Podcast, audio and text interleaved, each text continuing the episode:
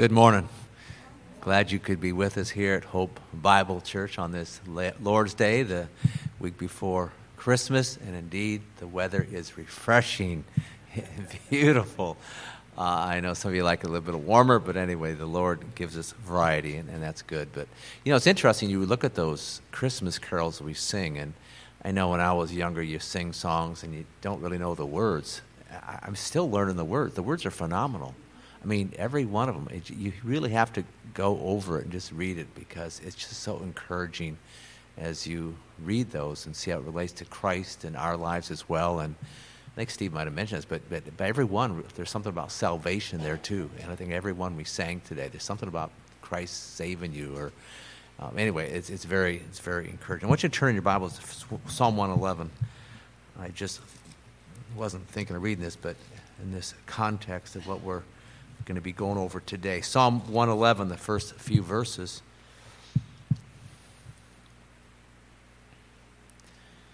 Psalm 111, verse 1 Praise the Lord.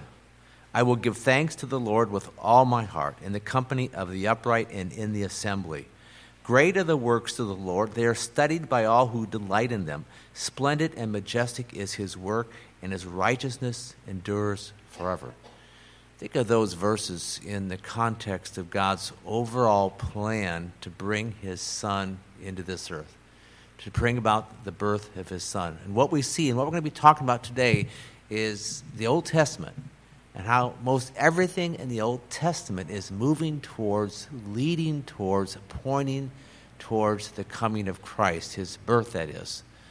And you look at this great are the works of the Lord they are studied by all who delight in them. I'm just going to give you a brief study this morning. Very, we could we could spend really eight, nine, ten weeks on this message today. Just an overview. Splendid and majestic is His work, and His righteousness endures forever. Uh, on one hand, you think about God and what He did, sending His Son down to this world, and you think, well, He just could have done it. It happened one day, it's over. He had an overall plan that is ex- extremely complex, extremely detailed why all those ways? I'm not sure, except for I know God has His ways. They're higher than our ways. He wants to work through people, and it's for His glory. And so today I want to talk about, again, I'm not going to cover everything, but a lot of things in a summary form about how things and events and people in the Old Testament they're moving towards, they're leading towards, pointing then to the birth of Christ. That is, that is, why did it happen? What are the reasons, and what does the Old Testament say about the birth of Christ? First, there's the reason for the birth of Jesus Christ, and that is the problem of sin. I believe we're all aware of that. Genesis 1 2, we know that God created man, and unlike the animals, man was created in God's image. And back in Genesis 1 and 2, man was perfect. Adam and Eve were perfect. They had a perfect relationship with God. Amazing. They walked with God perfectly so.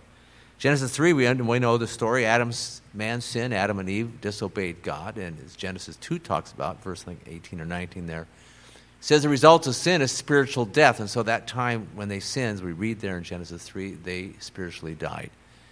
Not physically at that time, but they spiritually died. And they then were cut off. They were separated in their relationship with God. Genesis 3.15, turn there.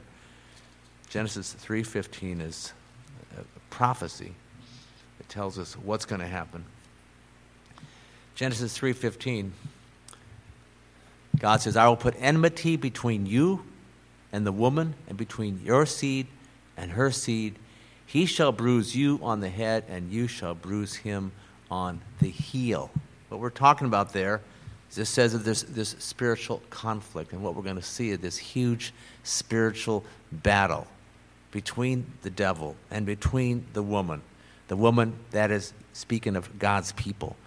And one of the woman's descendants, that is Jesus Christ, would be the one then to defeat the devil. And with that, defeat sin, and with that, defeat death. So, first, there's the problem of sin. That's why Christ had to come. Second, we see the second overall principle we see that God worked through people, specifically through the Israelites. You go to Genesis chapter 12. A lot of these verses, of course, are familiar to you 12 verses 1 to 3. Now the Lord said to Abram, Go forth from your country and from your relatives and from your father's house to the land which I will show you, and I'll make you a great nation, and I will bless you and make your name great, and so you shall be a blessing. And I will bless those who bless you, and the one who curses you I will curse, and in you all the families of the earth will be blessed. What we see is that God chose to bless the world through Abraham. That's, that was his plan and through his descendants, who are the Jewish people who are the Israelites. And this blessing then would be both physical and be both spiritual. But our focus today is on spiritual blessings. And again, we see that the key to this blessing is the person of Jesus Christ, descendant of the woman, and he will come down and save man from his sins, so that then he would be the means by which people could be blessed. As, as Jesus said, you know, the verse in John 14 I am the way and the truth and the life, and no one comes to the Father through me. And so from Genesis 12 to the last chapter of the Old Testament, Malachi chapter 4, it focuses primarily, not exclusively, but primarily on the Israelites and how God was working with them and through them. And his, their primary purpose then was to bring forth a Savior into the world. Romans chapter 9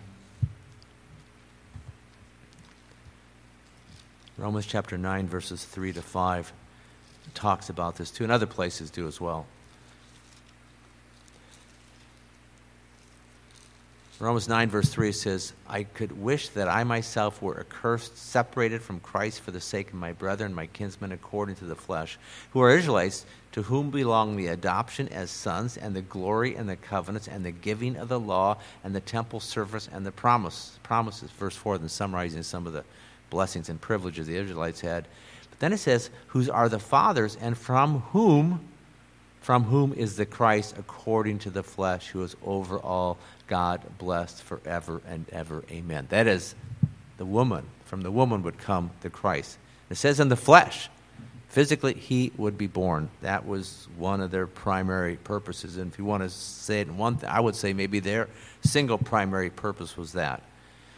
And so then we go to Matthew 1. We're talking about how God works through people. And again, this is a summary. It's, it's just amazing. Matthew 1 is the genealogy of Jesus from Abraham to King David and then to Joseph, of course, who we know was Mary's husband. And this genealogy, and the one in Matthew 1, establishes the right of Jesus to be the king, for he was the descendant of King David. He was in the kingly line. Then you go to Luke chapter 3.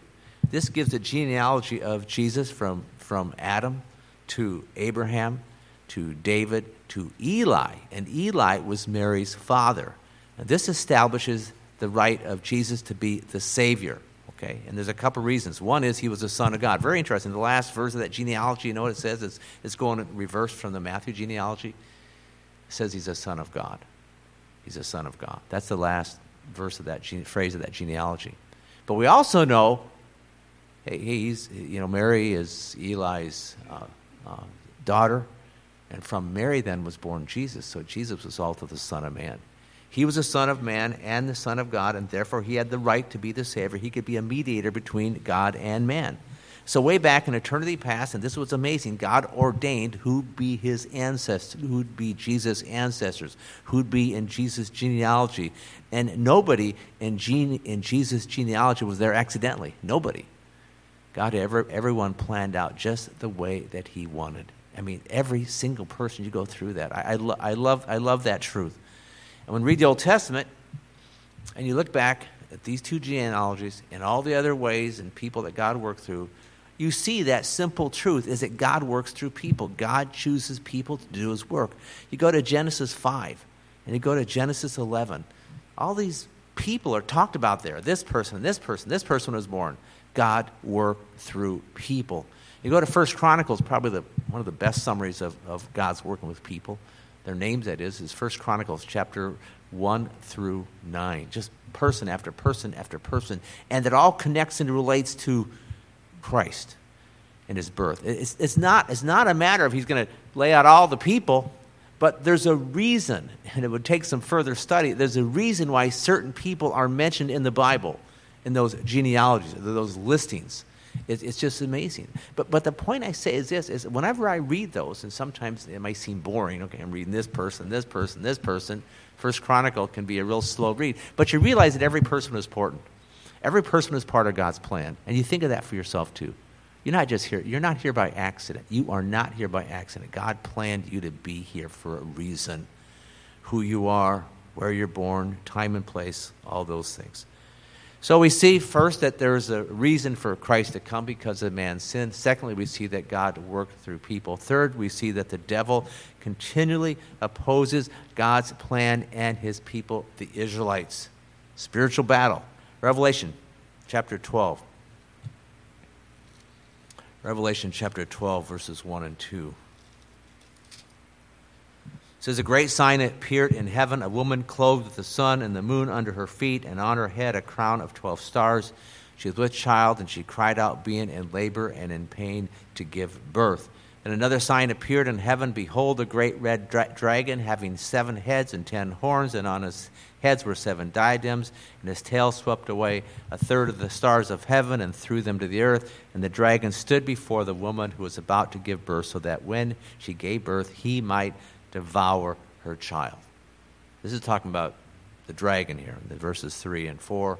The dragon, of course, is referring to the devil. But the, you'll read there first that this woman with this crown of 12 stars. That symbolizes Israelites with her 12 tribes. That's, that's what's going, going on. But it says she was with child. She's with child. That's going back to her purpose in the Old Testament time was to bring forth the Messiah. All those things. She was with child. And, and, and this child is Messiah.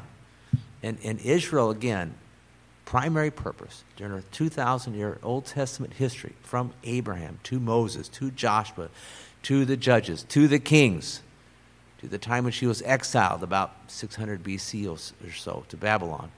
And then the time she came back 70 years later. And for the next 500 years, God was working, but there's all this opposition going on. That's what was taking place. The woman, the nation of Israel, was in pain during those years. Very interesting. She was in pain. She was in labor. A 2,000 year labor is what it was.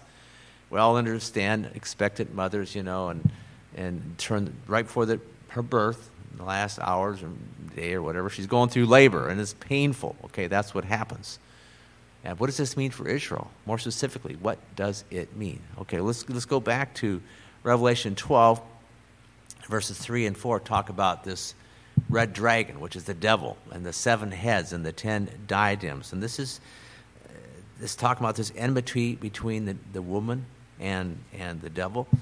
And the devil was working through these seven heads to oppose the woman. The seven heads refer then to seven evil kingdoms. And the devil's purpose then was to wipe out, was to defeat the Israelites so that the Messiah couldn't be born. That's it. The devil knew what was going to happen. The devil knew at least that much of God's plan. Not everything, of course, but some things. He knew that much, and he was, he was determined. Determined. And so you have this 2,000 year history and the opposition of the devil because he did not want Christ to be born. And so the first kingdom was, was Egypt. We understand that story. Pharaoh was against Egypt, you know, against uh, Israel. Then you go to Syria. Then you go to Babylon. Then you go to Medo Persia. Then you go to Greece. Then you go to Rome. And, and the Old Testament, again, I'm giving you a big picture summary. The Old Testament describes how each of these kingdoms opposed the Israelites, and in a sense, and opposed Christ, and did not want her to be born. But in every case, every case, God rescued the Israelites. I mean, it was a tough time. It was not an easy existence for Israel those, those years. And it was a spiritual battle that they were facing. Now, verse 5, Revelation 12 5 says, And she gave birth to a son, a male child, who was to rule all the nations with the rod of iron, and her child was caught up to God and to his throne. It's the, the economy of words there. I'd love to take more time over this. But the point is, she gave birth to a son, a male child. He's to rule all the nations. It doesn't talk about him being a savior, there talks about him being a king, and that's the context then as we move on through Revelation 12 and chapters then that are, following. So this verse 5 refers to the sixth kingdom the Roman Empire.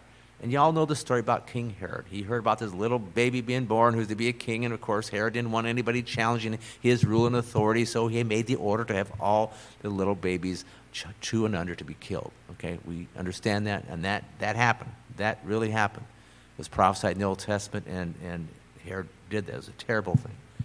But we know the story. Joseph heard from the angel. They got out of there in time. They escaped to Egypt. I'm not sure how long they were there, but they went down to Egypt, and, and, and so he was delivered. And see, there's no way that God's going to let the devil thwart his plans and keep his son from being born on earth. There's no way. Turn to Psalm 33. I always like this to think about God's purposes with us, but specifically it's talking about the Israelites. Psalm 33, 10 to 12.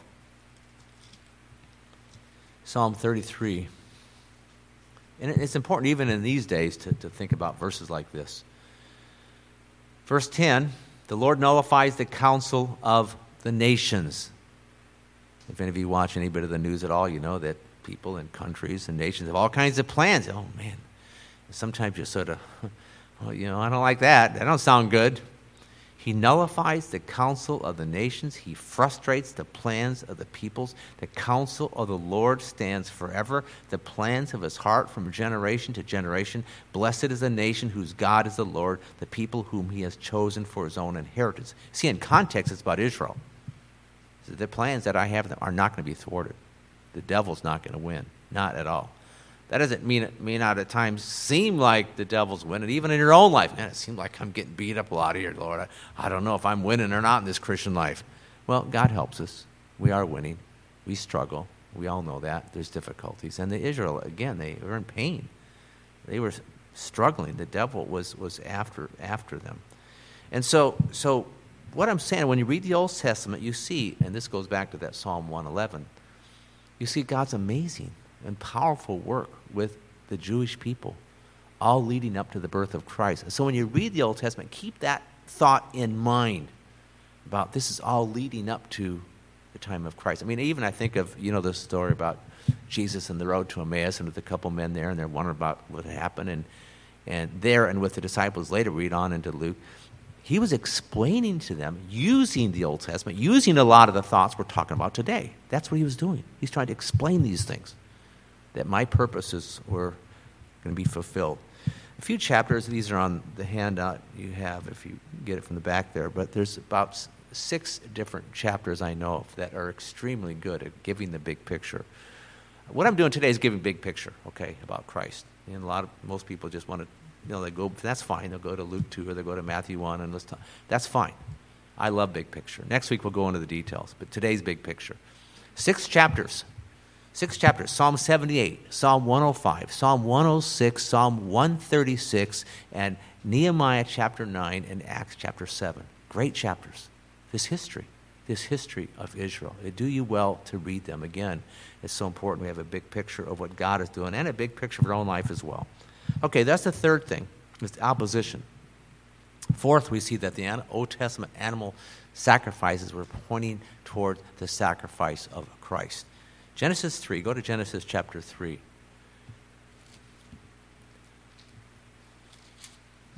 Genesis 3, verse 21. It says, The Lord made garments of skin for Adam and his wife and clothed them. So, where'd the garments of skin come from? Some animal. He had the garments of skin, that means blood had to have been shed. Okay. Next, chapter 4, verse 4. Abel, on his part, also brought of the firstlings of his flock and of their fat portions, and the Lord had regard for Abel and for his offerings. And um, where's it say here? Where does it say he killed them? Does it say here? Well, anyway, verse 8. Cain rose up against Abel, his brother, and killed him. So the point is here's the first bloodshed, first human bloodshed. And so you get the indication that God's setting up a sacrificial system. And then you go to Exodus and you go to Leviticus. And in great detail, God explains to the Israelites all the sacrifices they were to make. And there were a lot of them. And not all, but many of them were blood, animal sacrifices, and blood was being shed. Turn to Leviticus chapter 17, verse 11. Leviticus 17, verse 11.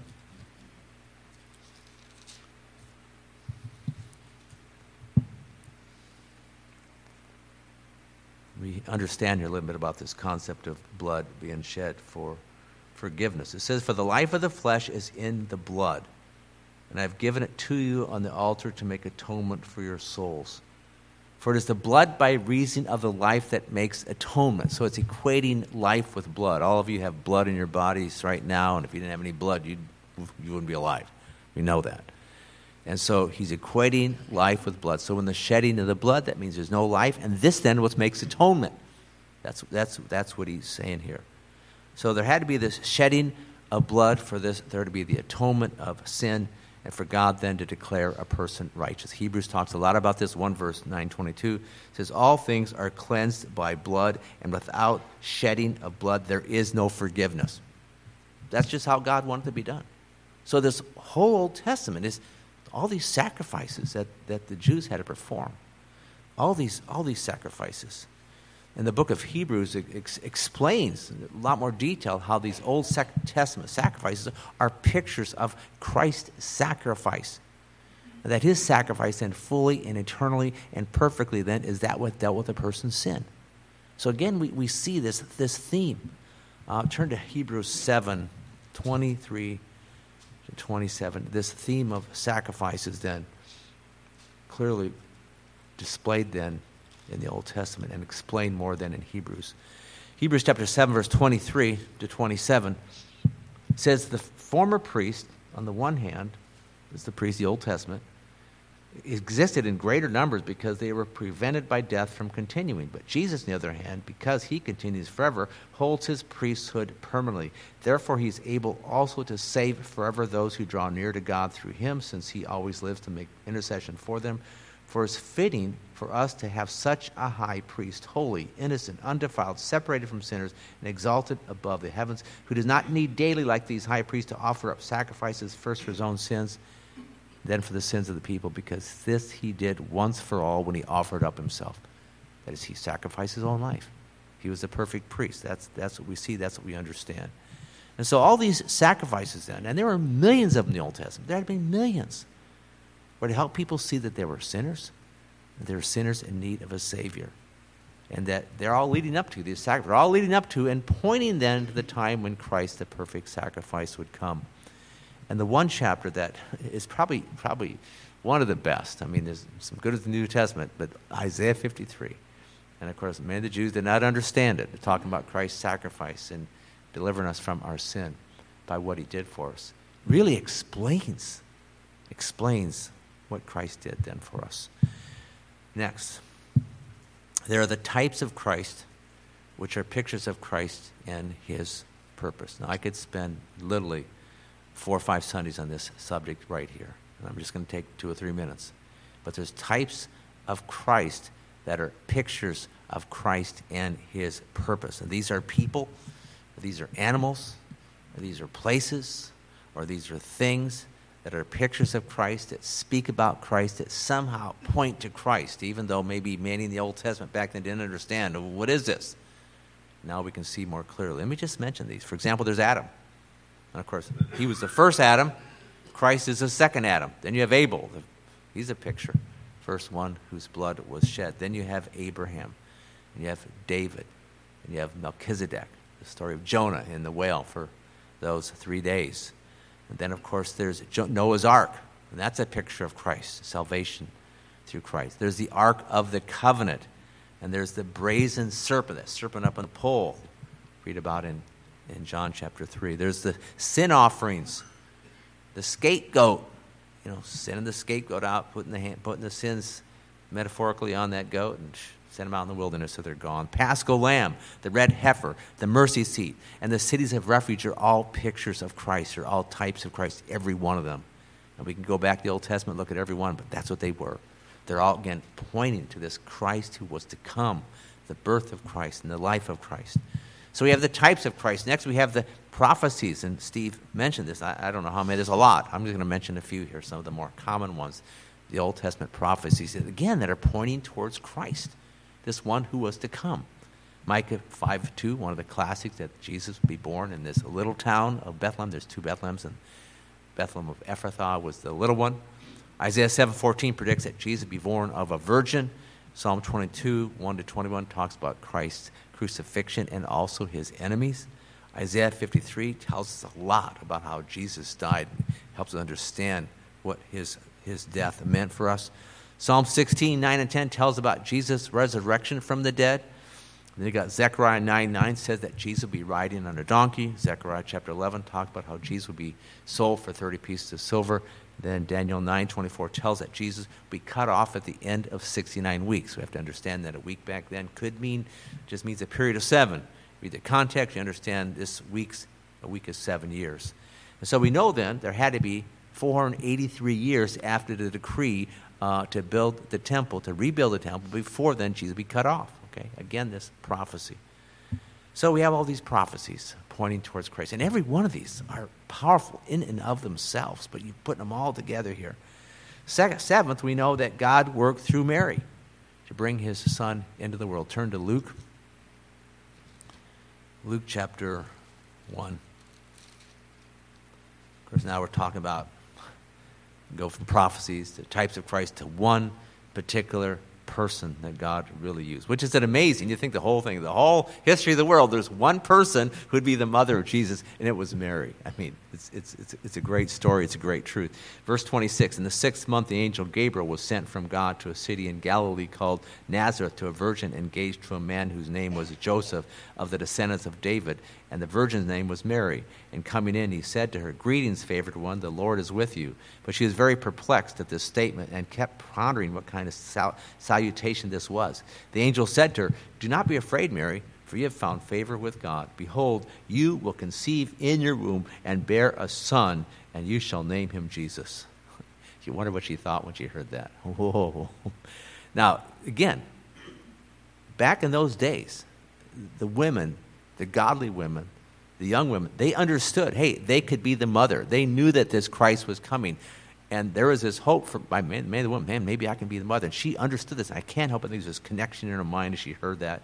Then he goes on to say, Gabriel, he will be great and will be called the Son of the Most High, and the Lord God will give him the throne of his father David, and he will reign over the house of Jacob forever, and his kingdom will have no end. So here's Gabriel telling Mary that she be the mother of the Messiah. And Mary is young. Again, we don't know, but back then people got married young 12, 13, 14, something like that. But she was a godly woman. She was one who attended the synagogues. She was no doubt a believer. God would not have his son born of some unbelieving woman. She was no doubt a believer. And, and, and, I, and I, I can't help but think that she understood then that this Messiah from the Old Testament, he was to be the Savior but also the king. We know, you know, back then most Jews were read their Old Testament and understood it. You know, the king is coming. You know, the Isaiah chapter 9 passage that Steve read. Hey, this is all about a king that's going to rule over us. But not everybody understood this concept of, hey, we need a savior. We need somebody to save us from our sins. I believe she understood that. I believe she understood that Jesus was the Son of God and the Son of Man. And an awesome thought. I mean, again, you, you women are thinking you have a child, and this is one is, is God in the flesh. God's son, but also your son. But of course, we know she did not have a complete understanding of God's plan of salvation. She didn't have that. Not like we do. We are blessed at this time, 2,000 years later, to be able to look back. We can look back, and, and now we see clearly. We see clearly Christ was the Savior, Christ was the Redeemer. Christ was a mediator. He was the one to come between holy God and sinful man, and by his blood shed then God's justice was satisfied. So God then could declare us righteous. He could save us from our sin. And so we see then God worked through this one person. God worked through Mary. Eighth, we see that God used John the Baptist. Again, we're talking about events, people, things coming before the birth of Christ. And John the Baptist turned to Isaiah 40. Isaiah 40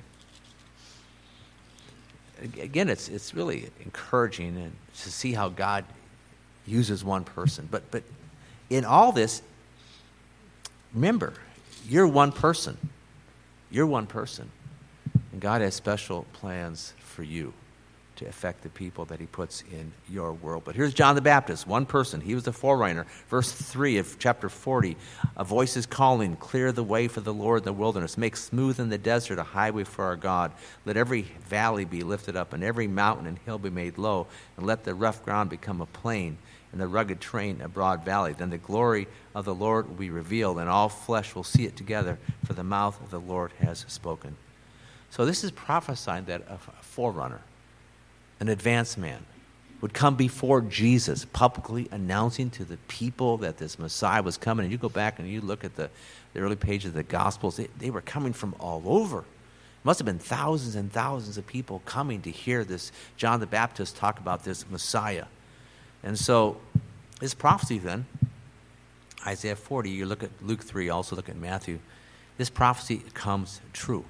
For here comes John the Baptist. He's, his, he's preaching, and his purpose then is to, is to prepare people's hearts, to get people ready, to tell people about the Messiah. He's coming. That, that was the point. And, and, and what you see there, one of the main themes there, is he was declaring to people their sin because he knew that for people to turn to Christ, they had to first turn away from their sin before they could turn to him. So that's what he's doing. That's John the Baptist. Ninth, we see that Christ came into the world at the right time. Galatians 4 4 says, But when the fullness of time came, God sent forth his Son, born of a woman, born under the law. So we're talking about how this Old Testament, I've mentioned many things here briefly, are all moving and working and leading towards the birth of Christ. And, but then it says it's the right time. I'm going to just share a few reasons why I believe it's the right time. Galatians 4 goes on to share, and I'm not going to look at it here, other verses do as well, that the law, and here's the point the law, as explained in the Old Testament, had accomplished its purpose of showing man his utter sinfulness. And God then was ushering in at that time a new era of redemption. New era. That's what's going on. So the law, hey, you guys are sinners. All these sacrifices, all these Millions of sacrifices. You're sinners. You need a Savior. You're going to be thinking, I'm coming. That's, that's the first point. Secondly, during the time of the Jewish kings, this is very interesting. You go back and you read the prophets, and, and, and Isaiah, Jeremiah, Ezekiel, all these prophets. There's so much idolatry going on. And during the time of the kings, we're talking, you know, you had Solomon and David and all those guys, Hezekiah, there's the sin that's talked about primarily so in the prophets is their sin of idolatry. Okay, lo and behold, then they get exiled around 600 BC, around then. And they go to Babylon. As it says in Jeremiah, they're gone for 70 years. 70 years. And they come back. What's amazing is they're not, in general, as a country, sinning by you know, worshiping idols. That doesn't happen. They come back 500, 520 you know, BC. You got Nehemiah, you got Ezra, you got all these different people coming back. And they were worshiping the one true God. I'm not saying they're all believers, but, but that's what was happening.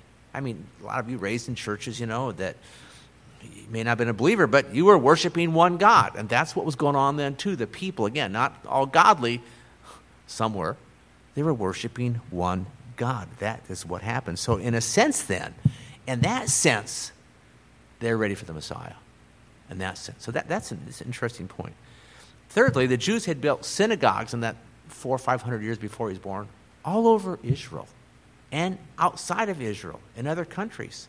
And the, and the synagogues for two main reasons, purposes. One, to worship God, and also as schools for both adults and for children. They were schools.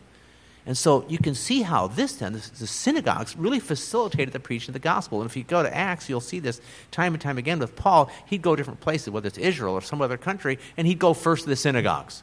So it really worked the building of all those synagogues was a sovereign thing of God for the gospel then to be preached. That's, that's what took place. Fourth, the Old Testament had been completed by Ezra. It's hard to know exactly when, what year. None of us really know. Was it 450 BC? But sometime 400, 500. It was completed. And, and, and the Old Testament portion was essential too for the preaching of the gospel. Whether we think about Jesus and what did he share with those two men on the road to Emmaus, it was from the Old Testament. Or we talk, we read about Paul, and you read there in Acts, and he's going someplace and he's sharing people the Word of God. He's sharing Old Testament. He's sharing the kind of things I'm talking about today. That's what he was doing to prove that this Jesus was the Christ. That's what was going on, you see. So that was really important that, that the Old Testament portion was completed, and it was. Fifth, there's the, the Greek language. You guys know this, established by Alexander the Great. I mean, he didn't write it, but he's the one that made sure it was the common language. He was Greek all over the world. And so when you have the New Testament, I mean, what did Paul write it in? What did the other write? It was in Greek. That was the common language. And, and I, I just took one year of Greek, but I know enough about it. Very precise language. Man, the grammar, the, the verbiage, it's very precise, unlike the Old Testament. And the precision that God wanted to be in his New Testament word, talking about the gospel and what salvation means, or redemption means, or propitiation.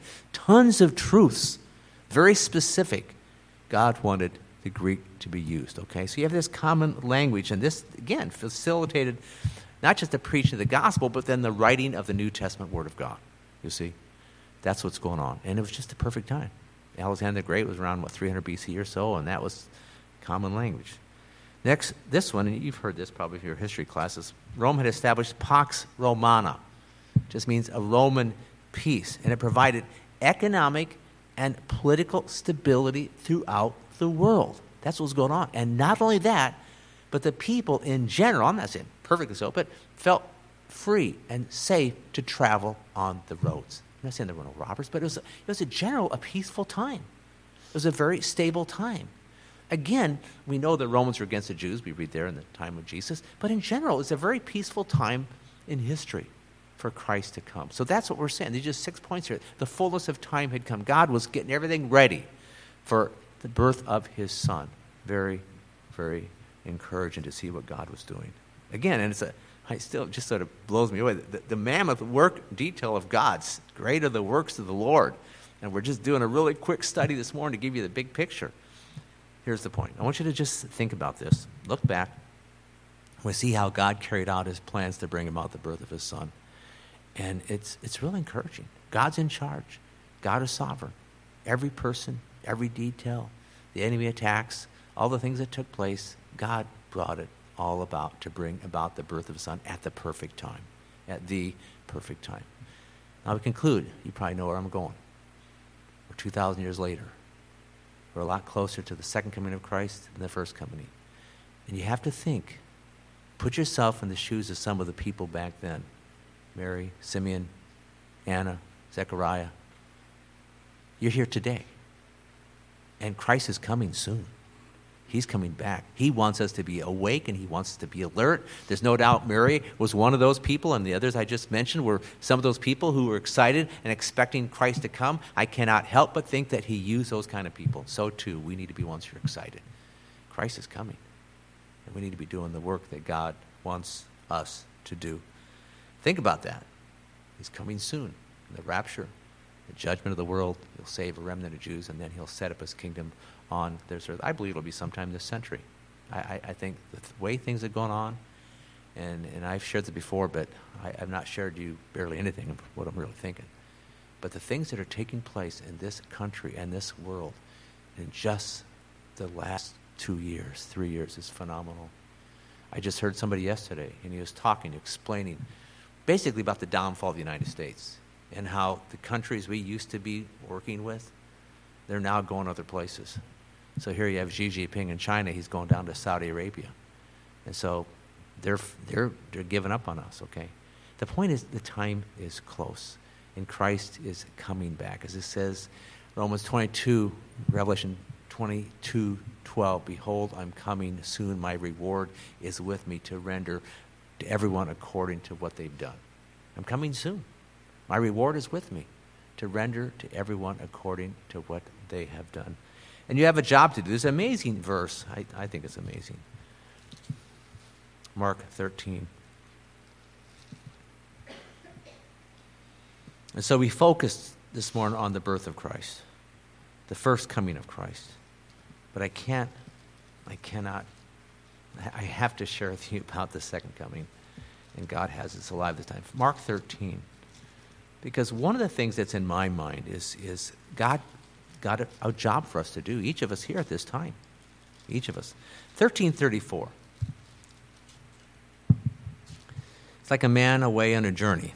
That's Christ. He's away on a journey. He's gone. He's up in heaven. That's the whole point there. Who, upon leaving his house and putting his slaves in charge, we're in charge. We're the slaves he's talking about. We're in charge. Assigning to each one his task. Each one. Each one of us have our job to do. Each one.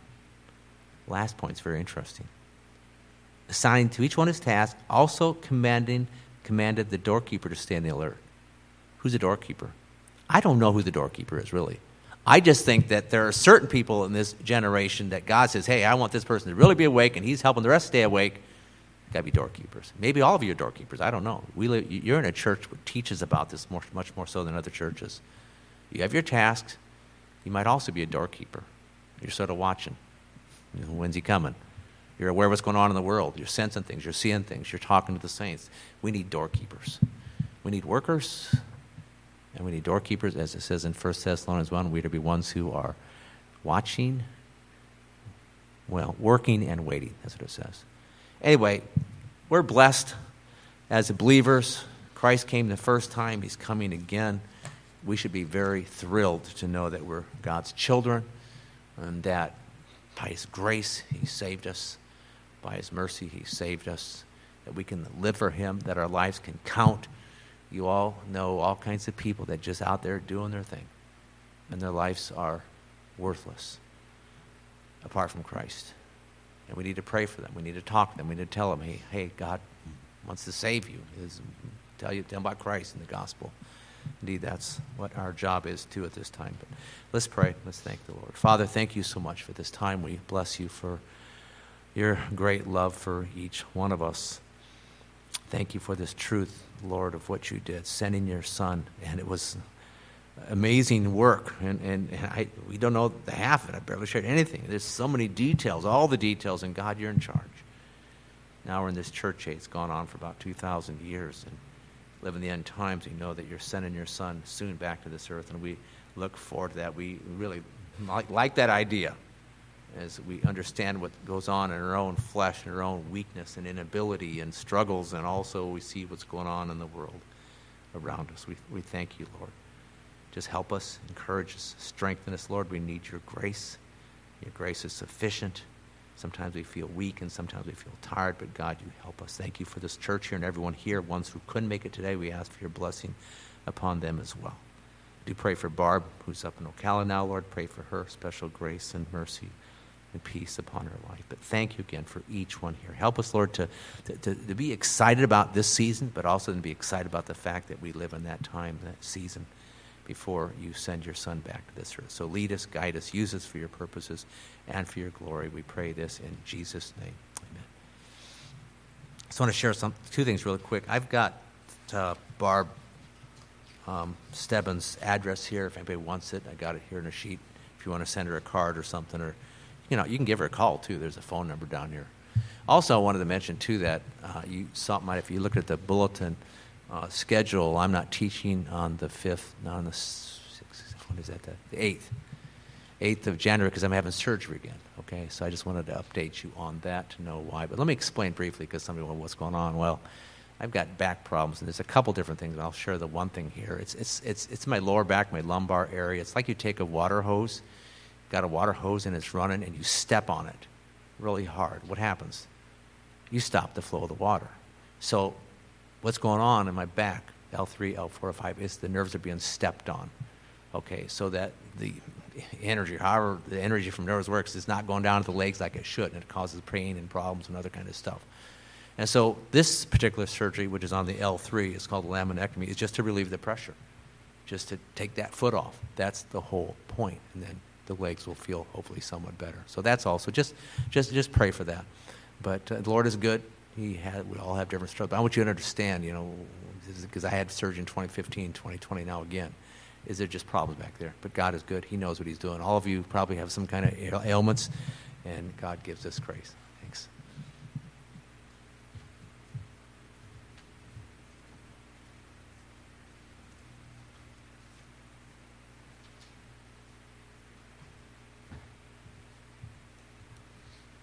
Activity wise. Um, Steve Altman mentioned earlier the sing along this evening. Um, fellowship time. So if you're able to come out, I said evening. It's actually 4:30, so uh, it's getting a little dark earlier, but not quite 4:30.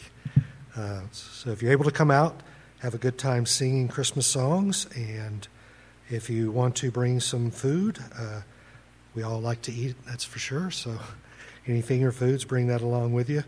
Um, this week we will not have any Wednesday meeting.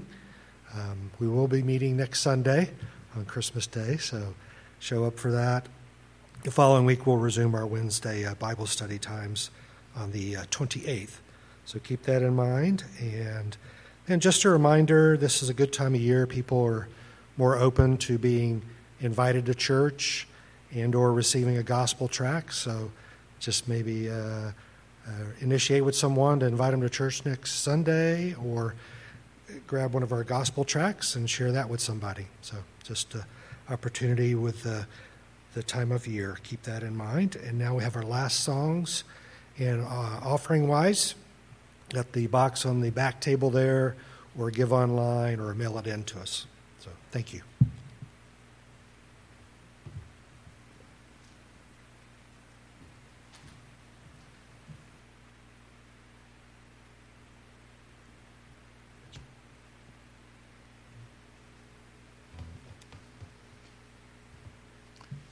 I'm excited about Christmas falling on a Sunday. That's pretty cool to be able to come and worship. Uh, I can't remember.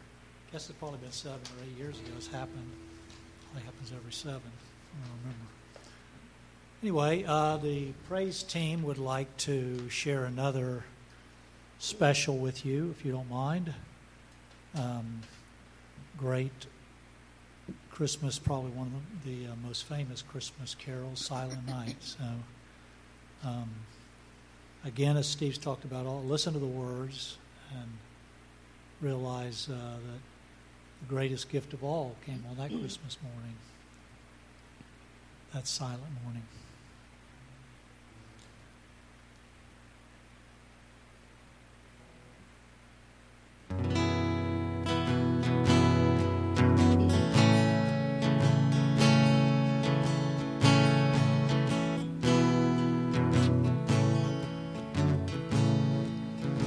Silent night,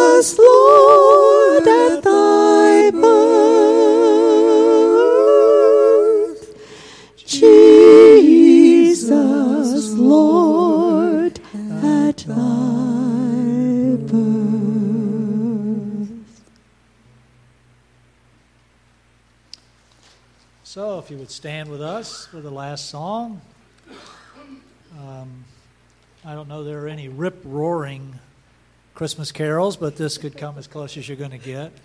Oh, come, all you faithful. It's an encouragement to all of us as faithful believers, as faithful uh, workers, to let the world know that Jesus Christ has come and to invite them with us to adore him and worship him.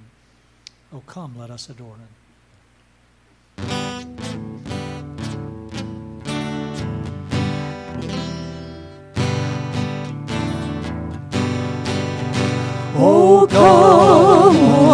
faithful.